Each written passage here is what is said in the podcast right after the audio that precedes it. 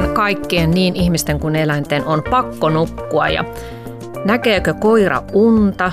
Miten lehmä voi nukkua seisalteen ja miten lintu voi nukkua lentäessään? Tällaiset lapsekkaat kysymykset ovat sellaisia, jotka kiinnostavat myös meitä aikuisia ja näitä on käsitelty unitutkija Henna-Kaisa Viikreen, sinun ja kollegoidesi Kirsi-Maria Zittingin ja Anna-Sofia Urrilan kirjoittamassa lastenkirjassa Silmät kiinni Silmo. Ja sulla on Henna-Kaisa itselläsi kohta 5- ja 7-vuotiaat lapset, niin oletko heiltä saanut hyviä kysymyksiä uudesta? Valtavasti. Ensimmäinen tietenkin, että miksi pitää nukkua? Onko mm. pakko mennä nukkumaan? Miksi aikuiset saa valvoa ja lasten pitää mennä nukkumaan? Ja sitten meidän lapset on hirveän kiinnostuneita eläimistä ja ne aina miettii, että onko toi yöeläin vai onko se päiväeläin, koska ne nukkuu päivällä vai yöllä. Mm. Ja se on semmoista melkein päivittäistä jota, kysymyksiä, joita saan. Ja ehkä tähän tarpeeseen tämä kirja tuli minulle ja kollegoilleni, että sellaista kirjaa, jossa olisi aika yksinkertaisesti, mutta kuitenkin tieteellisesti kerrottu, että mitä uni on ja miksi se on tärkeää, niin sellaista ei löytynyt. Niin hmm. Niinpä me sitten jo aika kauan sitten päätimme tehdä sellaisen itse. No mitä, mitä olet viisivuotiaalle vastannut, että miksi on pakko nukkua? No ainakin lapselle se on erityisen tärkeää, koska lapsi kasvaa ja kehittyy ja pääosin se kehittyminen ja kasvaminen tai osittain tapahtuu just sen unen aikana. Mm. Tosiaan sä oot tehnyt tämän kahden tutkijakollegasi kanssa tämän kirjan ja te olette kaikki äh, nuoria naisia ja, ja myös äh, ruuhkavuosia eläviä ja univajeisia ihmisiä. Niin tuota, sä oot aikaisemminkin tutkinut äh, tutkijana paljon univajetta, Joo. mutta lasten myötä olet sitten joutunut Joo, niin, itse kokemaan niin sen. Sanoin sen, että melkein kymmenen vuotta tai ylikin niin tutkin sitä univajetta ja mietin sitä hyvin tieteellisesti, mutta mulla ei koskaan ollut subjektiivista kokemusta, miltä se tuntuu. Ja nyt täytyy sanoa, että se on ollut hyvin hyödyllistä myös mun tutkijanuralle, että mä tiedän miltä tuntuu, kun ei ole vuoteen kunnolla nukkunut totta kai välillä, mutta se on tosiaan aika lamauttavaa ja, ja silloin on vihane ja aivot ei toimi ja aina välillä ei edes ymmärrä, että mistä se johtuu se huono olo, kunnes sitten ehkä sanoo itselleen, että pitäisi nukkua, niin. jos se olisi mahdollista. Ja vaikka sinulla on solutason tietoa unesta, niin, niin se ei välttämättä auta sitten ei siinä aina. omassa nukkumisessa. Ei. Ja täällä on keskustelussa mukana myös Tarja Stenberg.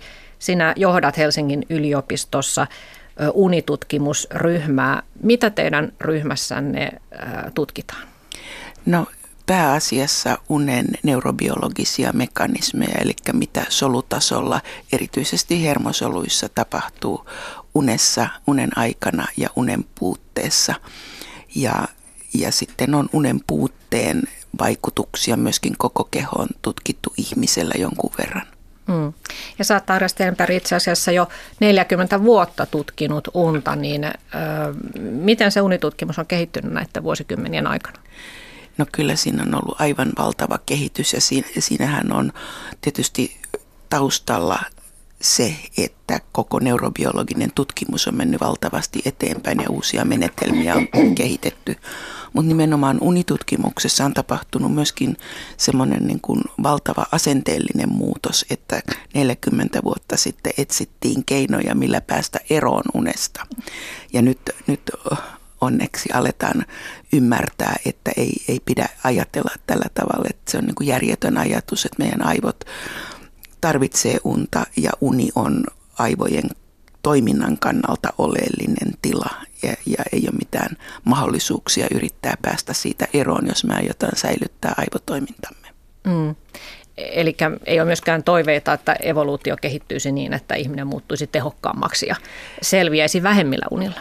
No evoluution puolesta on vaikea puhua, mutta, niin. mutta tuota, niin, tällä tietämyksellä se näyttää äärimmäisen epätodennäköiseltä, koska meidän aivot on muotoutuneet sellaiseksi kuin ne ovat.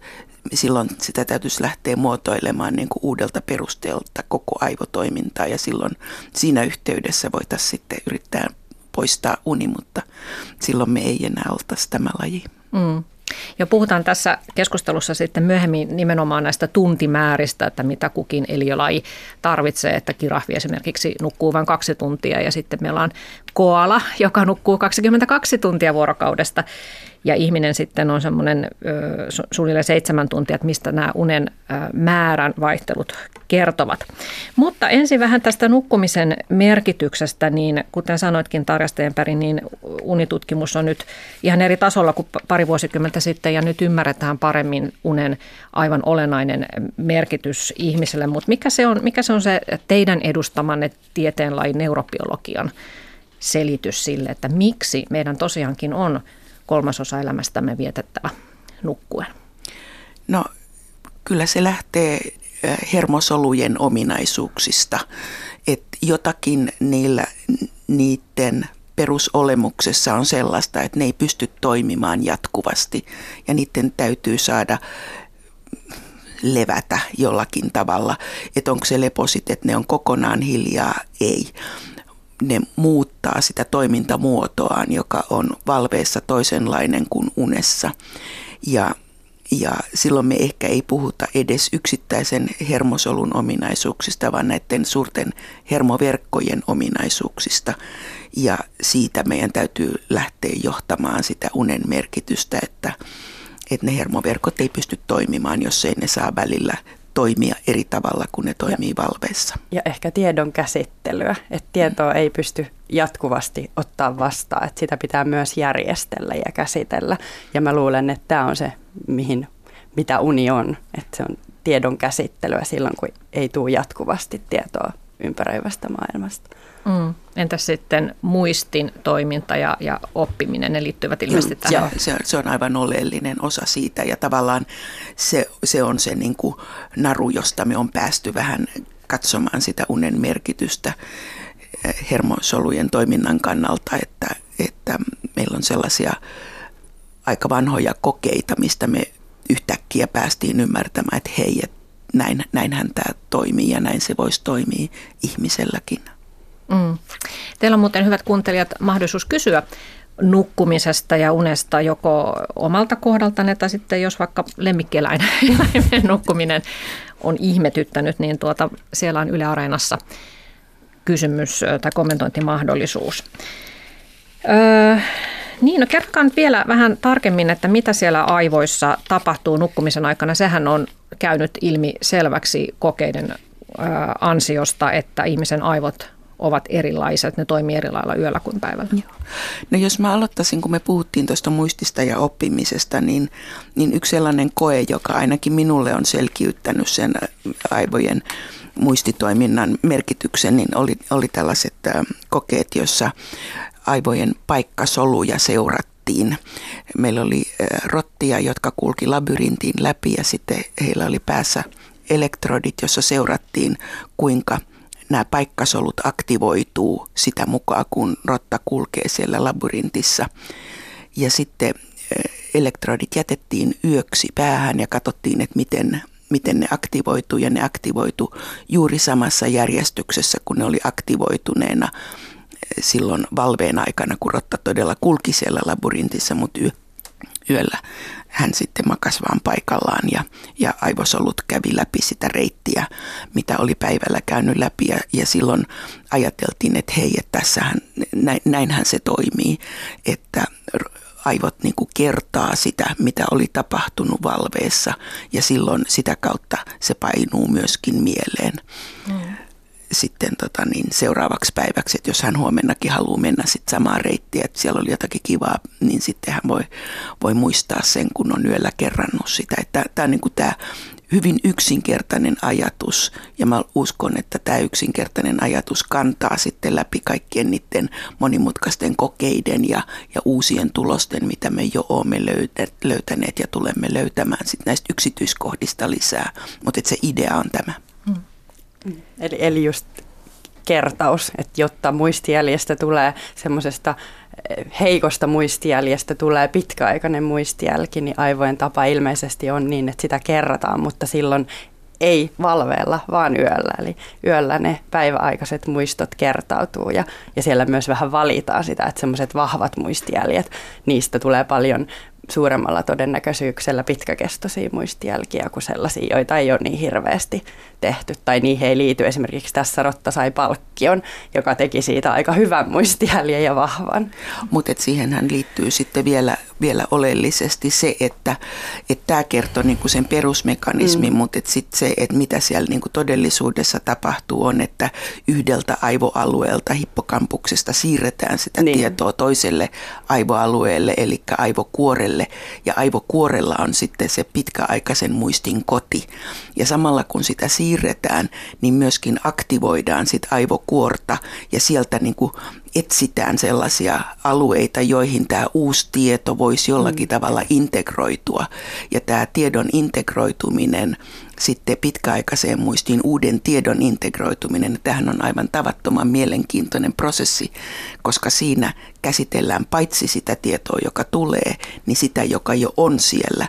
Että voi sanoa sanoo sillä tavalla, että joka yö me luomme uudestaan sitä aivokuoren sisältöä. Mm. Ja, mutta voidaanko tämmöistä nyt tällä rottakokeen perusteella niin tuota, suoraan sitten verrata sitä ihmisen aivojen no, toimintaa? Näitä on tutkittu myös ihmisiä, tämä on aika vanha koe, onko siitä 20 vuotta Joo, sitten tämä rotta ensimmäinen koe, Yhdysvalloissa jo. kauan kauan sitten ja sitähän on nyt toistettu myös ihmisillä, eli sellainen yksi, jossa äh, lontoolaiset taksikuskit, niillä on aika hyvin se Lontoon kartta ennen, ennen näitä sovelluksia, niin heitä tutkittiin ja pystyttiin itse asiassa katsoa, että sama, sama prosessi toimii ihmisellä, että myös ihmisellä on paikkasoluja ja, ja unessa aktivoituu. aktivoituu. Mm, Eli sitä on myös tutkittu tai epä, epäsuorasti lontoolaisilla taksikuskeilla ja sitten epilepsiapotilailla, joilla on, on, on niin kuin epilepsian takia elektrodia aivoissa, niin on pystytty ihan suoraan mittaamaan heidän, heidän paikkasolujen toimintaa valveessa ja unessa. Eli se ei ole pelkästään eläimillä mm. havaittu. Joo, ja tietysti niin kuin ihan loogista ajatella, että tuota, ihan selviytymisen kannalta hyvin olennainen juttu, että asiat eivät pyyhkiydy yöllä pois, vaan painuvat syvälle muistiin. Että siitä on sitä hyötyä aina seuraavina päivinä. Niin, tässä tuli nyt nämä rottakokeet niin esille. Niin puhutaan näistä ö, unikokeista, joita teette siellä Helsingin yliopiston ö, tutkimuslaitoksella. Niin teillä on hiiriä ja rottia ja myös zebrakaloja – niin minkälaisia eläinkokeita te teette niillä? No me yritetään tehdä, tehdään, yritetään tehdä univajeita sillä lailla, että rotat ja hiiret voi itse valita. Että ihmiset, ihmistäkään harvoin pakotetaan olemaan valveilla, vaan ihmisethän valitsee joko tietokonepelin tai television katselun tai sosiaalisen median sen unen ylitse.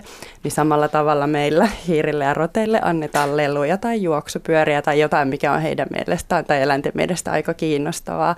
Ja näin pystytään tehdä 3-4 tuntia niin, että rotat leikkii leluilla tai toistensa kanssa, jolloin saadaan pitkitettyä valvetta ja niin heille kehittyy tällainen univaje tai uni, unipaine oikeastaan on mm. se, mitä me ollaan niin. tutkittu. Tämmöinen luonnollinen unipaine. Sa- sama, samanlainen, mikä teini-ikäisille teini. sitten, kun pelaa puolen yötä. niin, sitä, sitä koetta voi tehdä teini-ikäisille. Tämä mielestäni aika hyvin mallintaa sitä niin kuin ihmisten nyky, nykyongelmia. No, mitä, ne, mitä ne hiiret ja rotat sitten, miten ne käyttäytyvät? Ne innostuvat siitä lelusta ja eivät malta mennä nukkumaan, mutta kai Joo. ne sitten jossain, jossain vaiheessa... vaiheessa väsyy ja se on ehkä just se väsymys tai se unipaine, jonka neurobiologisia mekanismia me halutaan ja ollaan selvitettykin, että mitkä on ne molekyylit vaikka aivoissa, jotka sinne, miltä näyttää aivosähkökäyrä silloin, kun osa aivoista on hyvin väsynyt, aivot on hyvin väsynyt, miten se, millaista se tiedon käsittely on silloin niin kuin väsyneenä tai unipaineen alaisena ehkä. Mm.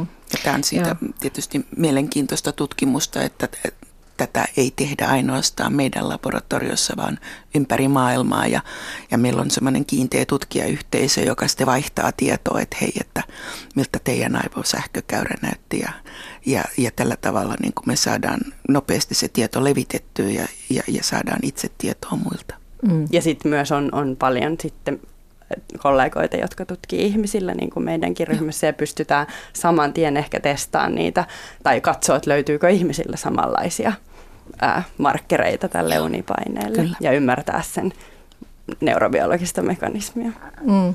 No, tämä on mukava kuulla, että nämä eläinkokeet, joilla joskus on vähän semmoinen paha mm. maine, niin teillä ne ovat hauskoja, että niillä eläimillä on mukavaa, kun ne saavat siellä äh, riehua yöt läpeensä. Tai päivät, ketterotathan ja hiirethän niin, on aivan. yöaktiivisia, että se sopii hyvin meille tutkijoille, että kun me tullaan aamulla labraan ja ollaan virteitä, niin ne hiiret ja rotat ovat käymässä nukkumaan ja sitten, niin, sit sitten heille, niille annetaan tota, ne lelut ja sitten ne sen kolme, neljä tuntia leikkiä ja sitten päästään mittaan. Se on sinänsä ihan, mm. ihan hyödyllistä.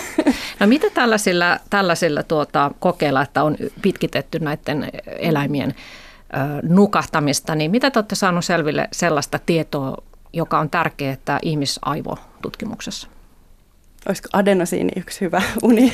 No ehkä se on. Ehkä se on se, se, sehän on tota, niin, meidän niin kuin keskeisin löydös on se, että aivoihin, tietylle aivoalueelle kertyy molekyyli, adenosiini nimistä molekyyliä, joka, joka estää hermosolujen toimintaa.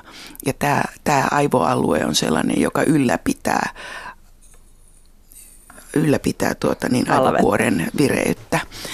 Ja, ja nyt kun sitä adenosiinia sinne kertyy pitkän valveen aikana, ja sitten se rupeaa estää näitä soluja, jotka ylläpitää valvetta, niin silloin nukahtamisen todennäköisyys lisääntyy. Ja tämä on yksi semmoinen keskeinen mekanismi ja, ja yksi niistä harvoista mekanismeista, jotka juurta jaksain nyt tunnetaan, mitkä niin kuin todella aiheuttaa sen, että pitkittynyt valve niin rupeaa nukuttamaan.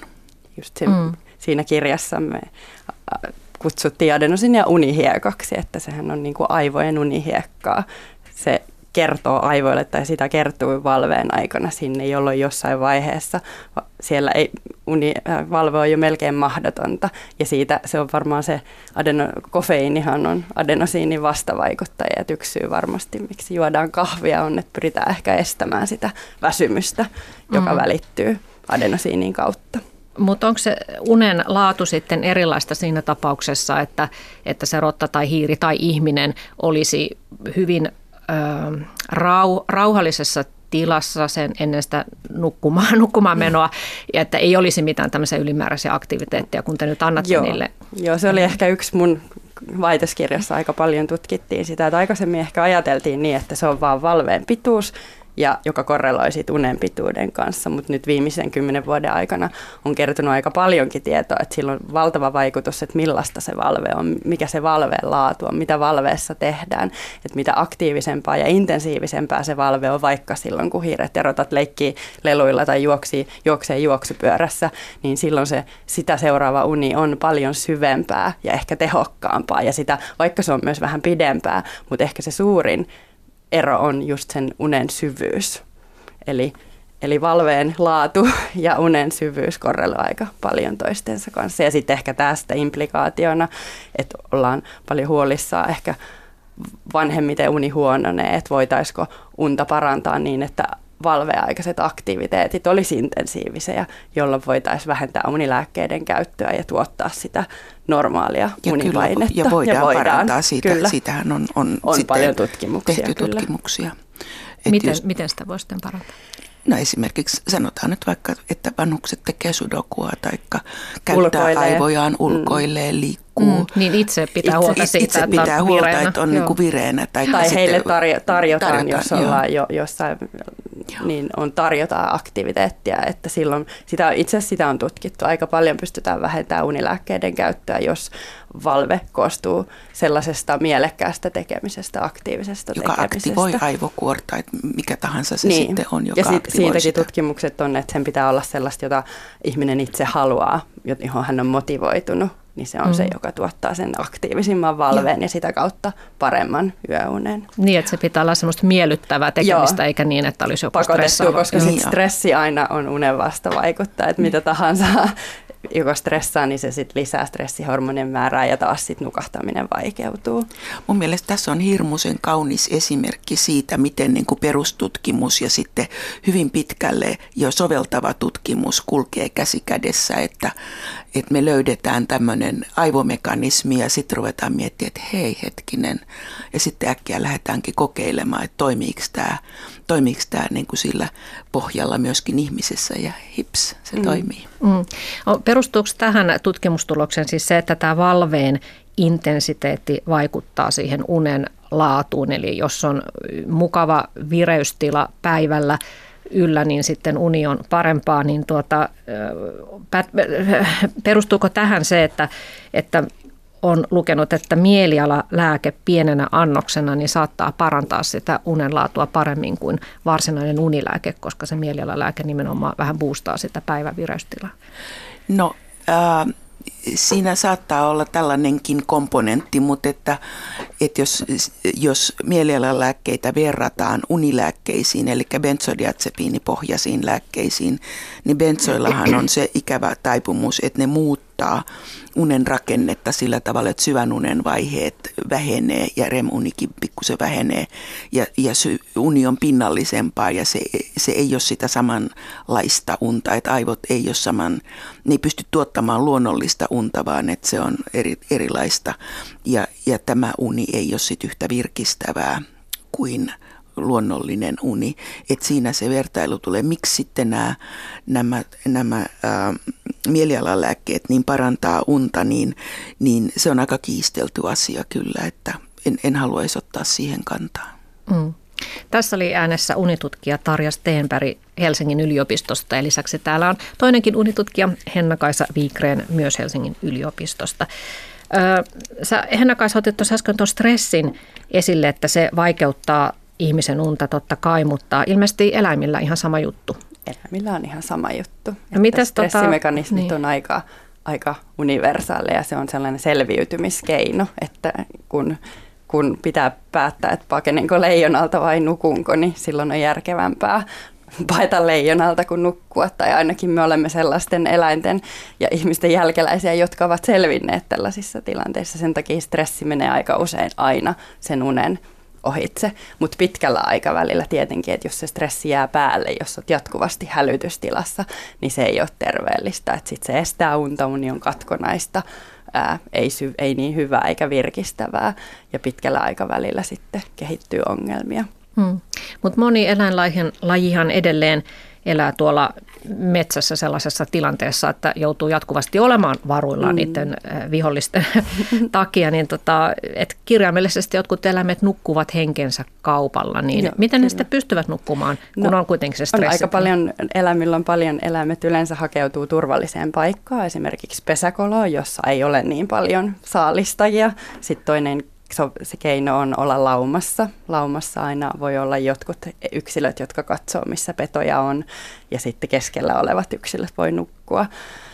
Esimerkiksi tällaiset. Se on aika paljon sitä, sitä biologiaa, että sun pitää aina äh, miettiä, että uni on tärkeää, mutta myös selviytyminen on tärkeää. Ja sen takia me nähdäänkin, että saalliseläimet yleensä nukkuu paljon paljon vähemmän kerrallaan, mutta ne voi nukkua monta kertaa päivässä, kun taas saalistajat voi hyvin nukkua niin kuin ison osan ajasta ja mm. sitten vaan olla hereillä silloin, kun ne saalistaa. Että ekologinen lokero, kun niin sanotaan, Joo. niin itse asiassa määrittelee melkein, tai voisi sanoa, että se, se määrittää sen, että koska nukutaan ja kuinka pitkiä aikoja nukutaan kerrallaan. Joo. Ja se on hyvin mielenkiintoinen kysymys, että, että meillä on tämä perus, perusunen tarve, että se täytyy jollakin tavalla tai toisella tyydyttää. Että se on syntynyt siinä paikkeilla, kun elämä on syntynyt. Mutta sitten evoluutio on ottanut sen käsittelyyn, että siitä ei ole päästy eroon, vaikka ehkä olisi yritettykin, mutta ei ole päästy eroon. Ja sitten ekologia on käsitellyt sitä ja tuottanut niin aivan valtavan Variaatio, kirjon erilaisia joo. mahdollisuuksia, että miten tämä juttu ratkaistaan. Mm. Tässä oli Henna-Kaisa tässä sun lasten kirjassa aika hellyttävä esimerkki delfiineistä, että mm. ne muodostavat semmoisen unipiirin, eli uivat ympyrää yhdessä, eli se on semmoinen mm. turva, turva sitten, että uh, uhkia vastaan.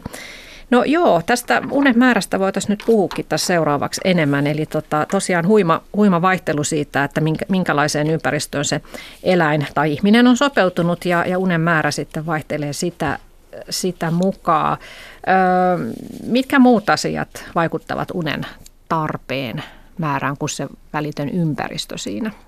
Ikä esimerkiksi. Ka- mm. Kaikilla eläinlajilla ihmisillä kehityksen alkuvaiheessa pennut ja vauvat nukkuu aika valtavasti. Et jopa vastasyntynyt ihminen, tässä on paljon yksilöllistä variaatiota, mutta voi nukkua vaikka 20 tuntia vuorokaudessa ja silloinhan ajatellaan, että sen unen aikana aivot kehittyy. Eli aivoja vasta rakennetaan niin eläimillä kuin ihmisillä. Ja vasta sitten, kun aivot on valmiita, niin sitten unen määrä vähän vähenee ja pystytään ottaa ympäristöstä mutta siinä tavallaan niin se, se ydin säilyy, eli, eli kun aivoja rakennetaan, se, se aivojen plastisuus toimii siellä voimakkaasti, niin silloin tarvitaan paljon unta. Ja ihan samalla tavalla me ajatellaan sit aikuisena, että kun se unen, aikuisen unen määrä on olemassa, mikä se nyt sitten onkin, niin senkin pohjalla on kuitenkin tämä sama tämä hermosolujen plastisuus, mistä me on jo puhuttu muistista ja oppimisesta ja, ja, ja aivojen kuoren asioiden järjestelemisestä. Että se uni näyttäisi tätä samaa teemaa toteuttavan mm. kuitenkin, vaikka sen määrä vaihtelee yksilön kehityksenkin aikana. Mm. Ja ehkä sellainen myös erilaiset elämäntilanteet, varmasti lasten saaminen tai sellaiset, joissa uni, uni niin kuin ulkopuolisten asioiden takia vähenee, niin siihenkin on sopeuduttu. Että ei se ole ihan hirvittävän dramaattista, jos muutaman vuoden valvoo vauvan kanssa. Että sitten, kunhan se sitten palautuu normaaliksi. Niin, meillähän on eläimiä niin kuin nämä valaat. Kerro valaista. Niin, eli silloin kun valaat synnyttää, ää, niin tota, ne valas eikä se syntynyt poikanenkaan ei nuku useaan päivään. Et siinä voi olla jopa viikko. Ei ainakaan niin olla pystytty todettamaan, että siellä olisi tota, unta ollenkaan. Eli se on ollut sopeuma siihen, että ennen kuin se valanpoikainen kykenee selviytymään, niin silloin emo eikä vala, valanpoikainen nuku lainkaan. Sitten myös Alaskassa on lintuja jo, ja, ja myös tota, pohjoisella pallonpuoliskolla, jolla tota, se on aika lyhyt se aika, jolloin pitää lisääntyä ja tuottaa ne poikaset, niin siellä on myös ole osoitettu, että Alaskan sirrikoiraat, joiden pitää kerätä valtava haaremi ympärilleen, niin ne ei myöskään nuku moneen viikkoon. Mm. Ja tästä on myös osoitettu, että neurokset, jotka nukkuu vähiten, niin niiden lisääntymistehokkuus on parempaa. Eli siinä on myös evoluutiossa tai tässä kilpailutilanteessa pystytty, tai että se on ollut tärkeämpää lisääntyä kuin nukkua. Mm. Mutta siinä oli vielä yksi, että se voi olla, että nämä Alaskan sirrikoiraat nukkuu tämmöisiä niin kuin nokkaunia, joita ehkä ihmiselläkin on tutkittu. niin, nokkaunia. että kuka tehokkaampi, niin kyllä. Kuka Kirjaimellisesti. niitä ei ole vielä pystytty objektiivisesti mittaamaan, mutta tämä voisi olla yksi, Joo. että nämä niin kuin menestyksekkäimmät koiraat, jotka näyttää, että ei nuku moneen viikkoon, niin voi olla, että niillä on tämmöisiä lyhyitä power naps nokkaunia, jotka mm. sitten mahdollistaa sen, että ne pystyy olemaan sen monta viikkoa valveilla. Mutta tähän myöskin kertoo siitä, kuinka tavattoman fleksiibeli uni on. Mm. Ja se on kaikilla lajeilla jossakin määrin ja se on myöskin ihmisellä fleksiibeli, että me pystytään valvomaan ja sitten nukkumaan mm. kiinni ja, ja, ja niin poispäin. Mutta tota, niin, me nyt sitten aika rajusti väärinkäytetään tätä niin, Tai sanotaan sille, että, että selviytymisen kannalta on hyvä, että kykenee tietyissä tilanteissa valvomaan pitkiäkin aikoja, koska siinä on niin kuin valinta kuolema tai elämä. Mm. Mutta sitten kun se pitkittyy, että varmasti myöskään niin kuin eläimet ei pitkään, ja, ja sellaiset eläimet, joilla sille ei ole merkitystä, että jos se ainoa tavoite on lisääntyä, niin sitten sittenhän se niin kuin elinien lyheneminen ei haittaa enää. Että ihmisillä, jotka on pitkäikäisiä, niin sillä voi olla aika isokin merkitys, että mm. jos se sitten univaje pitkittyy niin kuin useiksi vuosiksi tai kymmeniksi Joo. vuosiksi, sitten se alkaa haittaa terveyttä. Niin. Mutta tämmöiset akuutit tilanteet niin on aika sitä, mitä nähdään luonnossa joka päivä. Niin tästä univajasta vielä, niin siitähän on ihan tosiaan tutkimustuloksia, että se aiheuttaa tosi paljon ongelmia pitkittyessä, että on muistiongelmia ja erilaista motorista kömpelyyttä ja oppimisvaikeuksia, mutta sitten pahimmillaan sairauksia. Kyllä.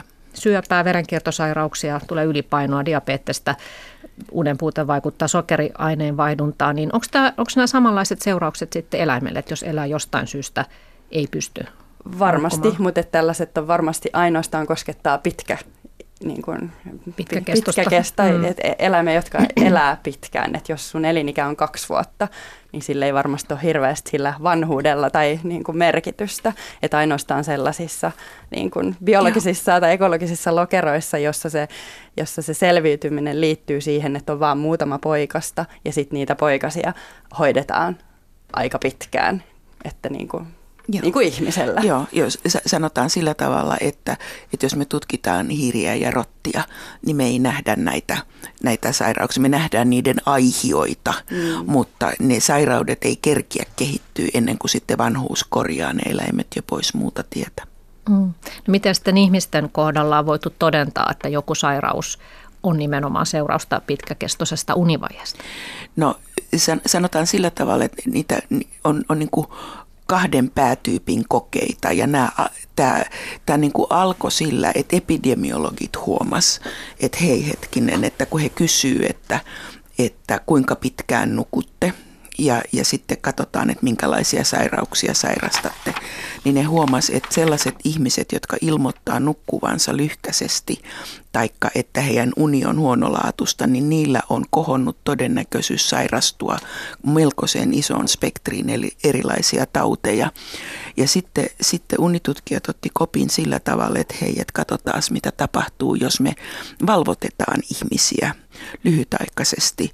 Ja, ja niin kuin se koe, joka tavallaan, niin kuin, miten mä sanoisin, tyhjänsi pajatson, oli, oli semmoinen, jossa jossa nuoria miehiä pidettiin viisi tuntia viiden tunnin unella, vaikka he oli, ei kun neljän tunnin unella, vaikka he oli kahdeksan tunnin nukku, nukkujia yhden viikon ajan, eli viisi vuorokautta. Heillä oli tämmöinen niin kuin uni oli puolitettu siitä, mitä he olisivat halunneet nukkua. Ja sitten mitattiin kaiken näköistä, mutta, mutta tähän kokeeseen liittyen erityisesti niin mitattiin verensokeri ja insuliinimäärät ja nähtiin, että insuliinia erittyi paljon enemmän kuin normaalisti, joka on, on insuliiniresistenssin merkki ja tämä on tyyppi 2 diabeteksen esiaste. Ja tämä kehittyi siis nuorilla täysin terveillä miehillä pelkästään tuo viiden vuorokauden aikana.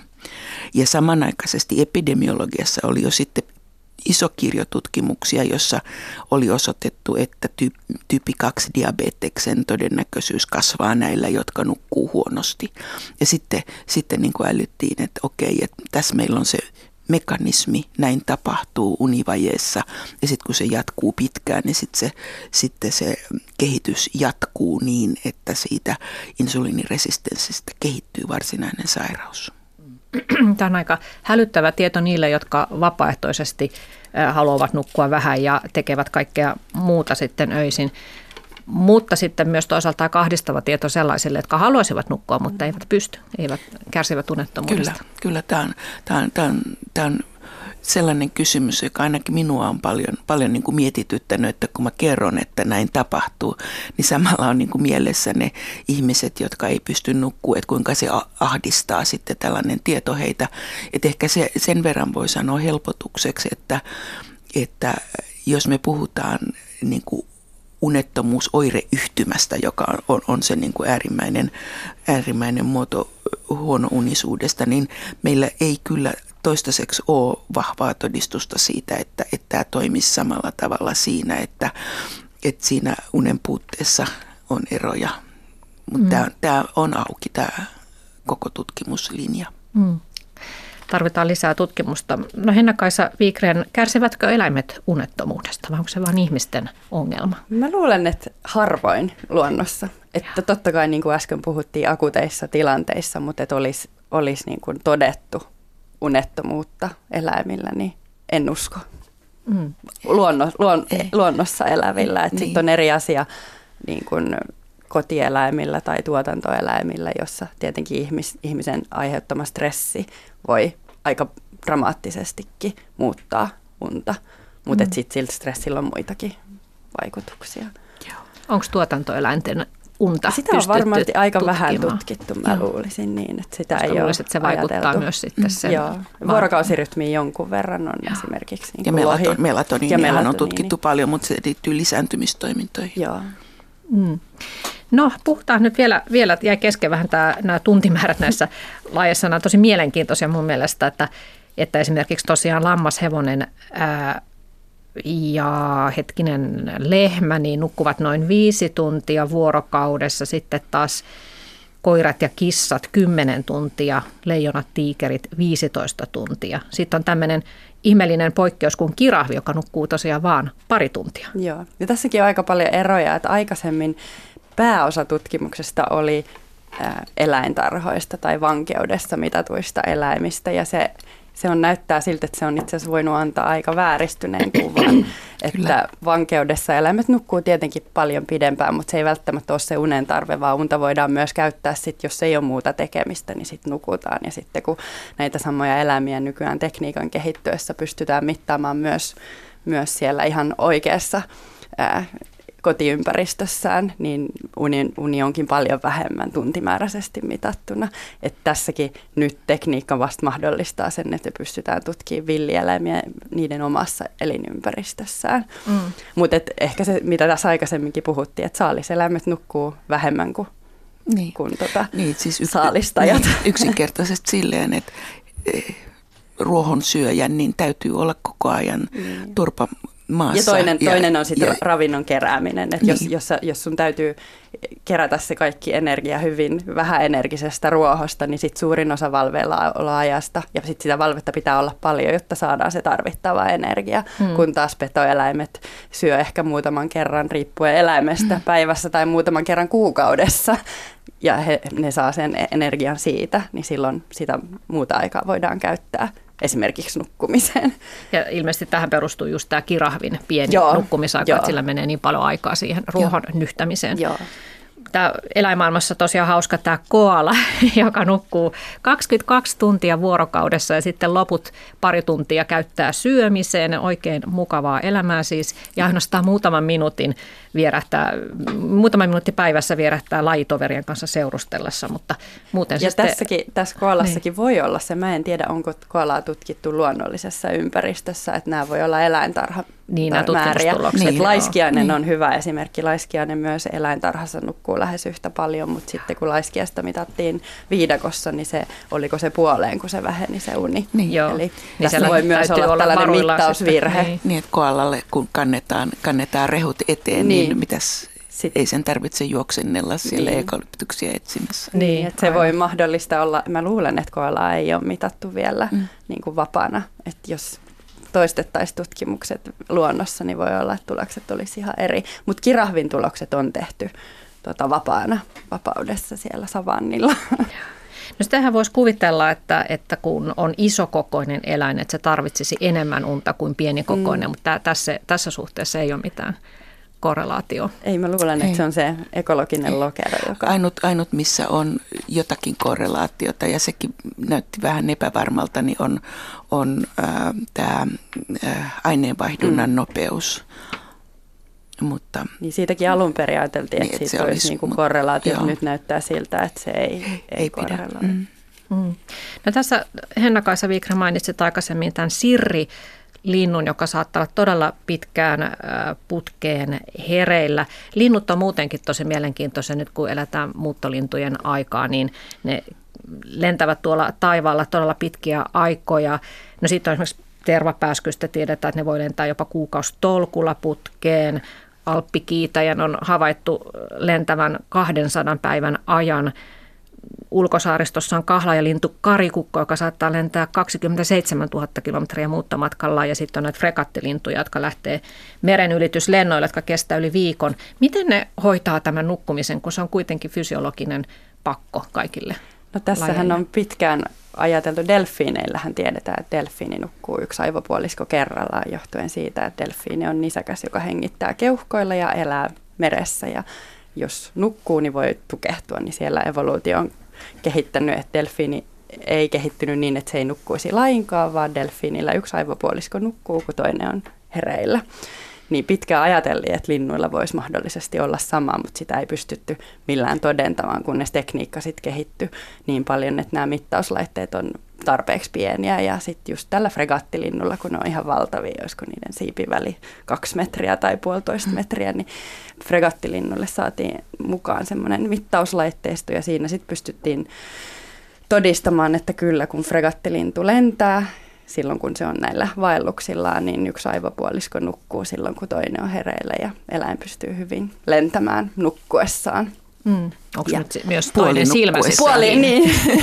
niin ja niin, sit, aikaisemmin oltiin siis havaittu linnuilla, että linnut usein laittaa toisen silmän kiinni, kun toinen auki nukkuessaan. Ja siinä sitten ajatellaan, että se korreloi tämän unilateraalisen tuota, unen kanssa. Mm. Mutta se todellakin on tämmöistä puoli, puoli unta niin, että nämä linnut ei varmaankaan pysty sitten semmoiseen niin syvään uneen lennon aikana. Aika lyhyttä, että sehän väheni mun mielestä fregattilinnullakin melkein kokonaan, että sillä oli hyvin vähän unta, mutta sitä, se vähän uni mikä oli, niin se oli tätä yksi aivopuolisko kerrallaan nukkumista ja sitten kun fregattilinnut palasi takaisin sinne niiden normaalille saarille, niin sitten uni palas, norma- palas normaaliksi. Joo. Joo. No sitten yksi kiehtova laji on karhu, joka nukkuu tietysti talviunta ja sekin on ihmeellistä, että talviunien aikana syntyy niitä poikasia emoille. Tota, mutta tämän unen laatu, että mitä siitä tiedetään?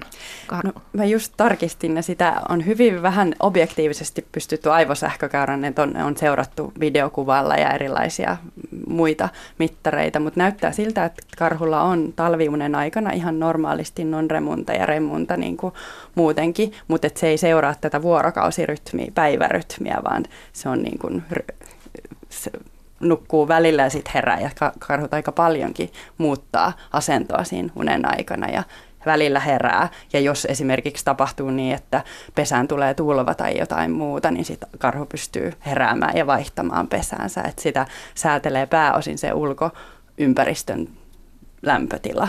Mm.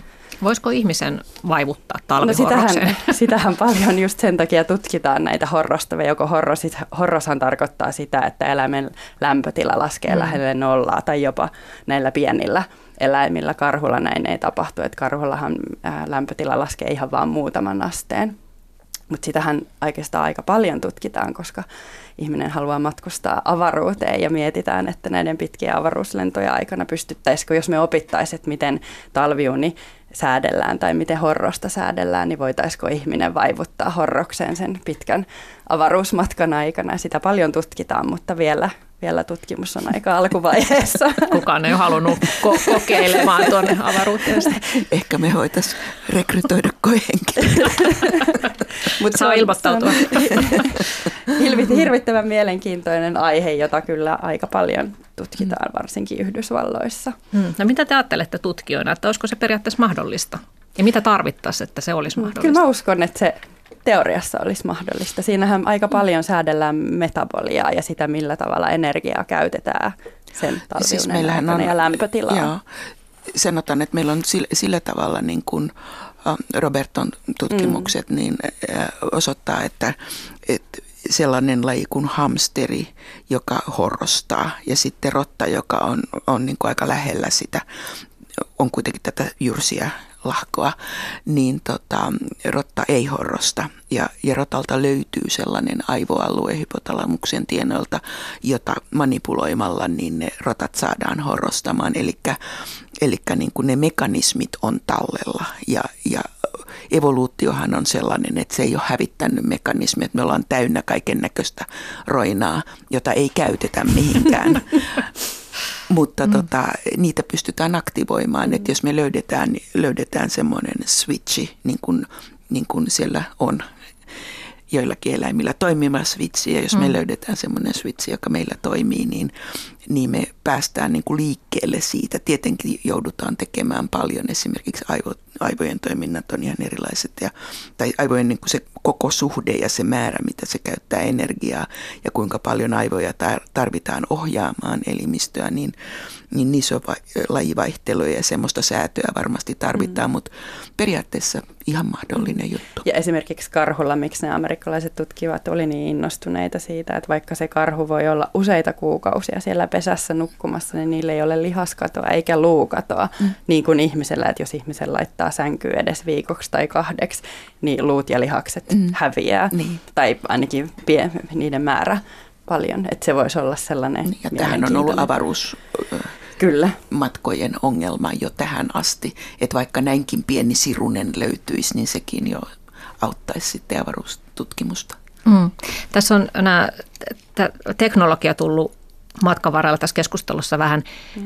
sivulausessa esille, että varmaan on siis kehittynyt sitten, sitten Tarja Stenberg sun uran alun 40 vuodessa, että nyt tosiaan voidaan jo aivosähkökäyrää pikku, pikkueläimiltäkin tutkia, mutta mitä, mitä te odotatte seuraavaksi tämmöiseksi teknologiseksi keinoksi, jonka avulla voitaisiin saada jotain nyt ihan vielä pimenossa olevaa asiaa tietoon, mikä voisi olla sellainen seuraavan kehitysaskel?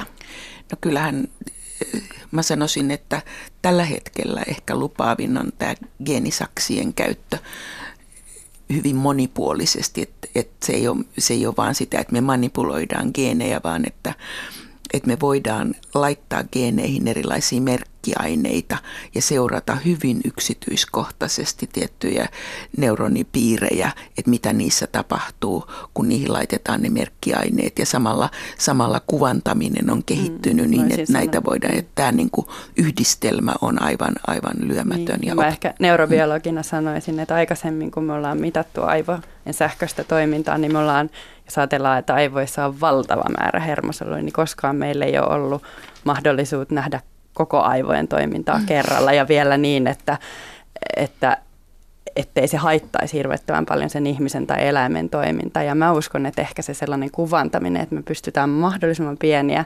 mittauslaitteita antaa ihmisille tai pitää eläinten mukana ja nähdä koko aivojen toiminta samanaikaisesti. Ja me ei olla ihan vielä siellä, mutta mä uskon, että nyt kehitys on ollut niin valtavaa, että ehkä kymmenen vuoden päästä voi olla jotain hyvin pieniä mittalaitteita, jolla me nähtäisiin monta kuukautta, miten aivot toimii ja kokonaisuudessa. Että se kokonaiskuva on ehkä nyt ollut vielä vähän. Niin. Niin, että itse asiassa meillä on niin kuin toinen tie on kohti kokonaiskuvaa ja toinen Joo. tie on kohti mahdollisimman pieniä yksiköitä, että miten ne pienet yksiköt niin. toimii. Ja Sitten. uni on, on, on nimenomaan se kombinaatio näistä, että me ei sieltä yhdestä solusta, me ei pystytä unesta sanomaan yhtään mitään. Mm. Nyt hei vielä ennen kuin unohdan, niin vastaus ö, kysymyksiin, joita esitin tuossa alussa ja lupasin, että niihin vastataan. Eli miten on mahdollista, että lehmä ja myös hevonen nukkuvat seisalleen, kun kuitenkin unessahan lihakset rentoutuvat tahattomastikin ja ainakin ihmisillä. Näillä eläimillä on kehittynyt näihin niveliin sellaiset lukot, jotka oikeastaan siinä pentu- tai poikasvaiheessa niillä ei vielä ole, mutta sitten aikuisella, niin ne pystyy lukitsemaan polvensa unen ajalla, jolloin, ja linnuilla on myös vastaavaa, että linnuthan nukkuu niin kuin, niin kuin orrella. Tai ja, ja sama, niin. Niin, sama kanalla, että sen pitää kehittyä, jotta tämä eläin pystyy nukkumaan ja sitten se koskaan se uni ei ole niin hirvittävän syvää, että esimerkiksi sit hevoset ja lehmät ja lampaat nukkuu myös makuullaan välillä. Mm. Ja sitten toinen vielä vastaamaton kysymys oli, että näkeekö koira unta? No, mehän ei päästä koiralta kysymään, mutta kyllä me epäsuorasti, epäsuorasti voidaan ajatella, että näkee. Että jos pitäisi vastata lyhyesti, niin sanon, että näkee, mutta se on tietysti epätieteellinen vastaus mutta meillä on sellaisia kokeita, joissa me voidaan, voidaan estää lihaslama eläimiltä.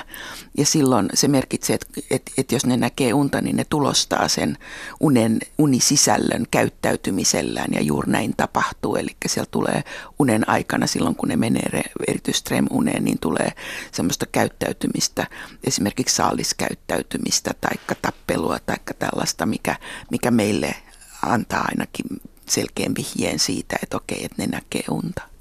Siis saaliskäyttäytymistä käyttäytymistä, että koira lähtee, saattaa, tai kissa saattaa kissa, niin kuin kissa lähtee, joo, kyllä. juttuja unessa. Joo. joo. Ja varmaan jokainen on nähnyt, miten koira unissaan niin niin, jalkoja. Ja koirillahan se lihaslama ei ole ihan yhtä, yhtä totaalinen niin kuin mm. ihmisellä, että koirilla on paljon enemmän, tulee läpi sieltä niitä unessa tapahtuvia lihasaktiivisuussarjoja. Mm. Voisiko tähän teknologia tulla avuksi, että pystyttäisiin sekä ihmisten että eläinten unen näkemistä Ihan varmasti. jotenkin tutkimaan paremmin? teknologia, mutta tietenkin just, että koska eläimiltä ei voi kysyä, että mitä unta sä näit, niin sitten vaikka me kuinka löydettäisiin erilaisia korrelaatioita erilaisille, niin sitten silti – niin. Mä en usko, että me päästään sen. Niin. Mutta voisi kuvitella, että kun kaikki muutkin nämä unen säätely ja, mm. ja unen merkitys on sekä ihmiselle että eläimille sama, niin mm. myös sitten... Olisi aika näkee. outoa, niin. että evoluutiossa ainoastaan ihmiset näki sunta, että olisi kehittynyt semmoinen niin poikkeama. Niin. Mutta mikä sitten teidän mukaan on se neurobiologinen kantanne tähän unien näkemisen merkitykseen nimenomaan, kun tässä on puhuttu, että unen merkitys on oppimisessa ja, ja muistin toiminnassa. Niin... Mä luulen, että, että uni, siis tämä niin uni, unien sisältö, niin sehän liittyy siihen aivotoimintaan, jota tapahtuu, kun me siirretään tavaraa muistiin.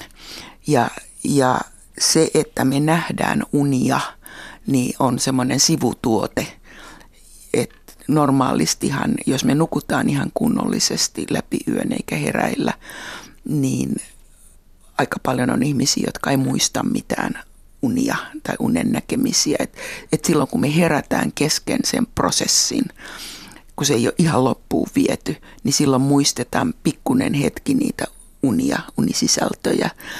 Mutta et, et se se, on, se kertoo siitä, että aivot on aktiiviset unen aikana. Se kertoo siitä, että ne käsittelee sitä tietoa eri tavalla kuin mitä valveessa on.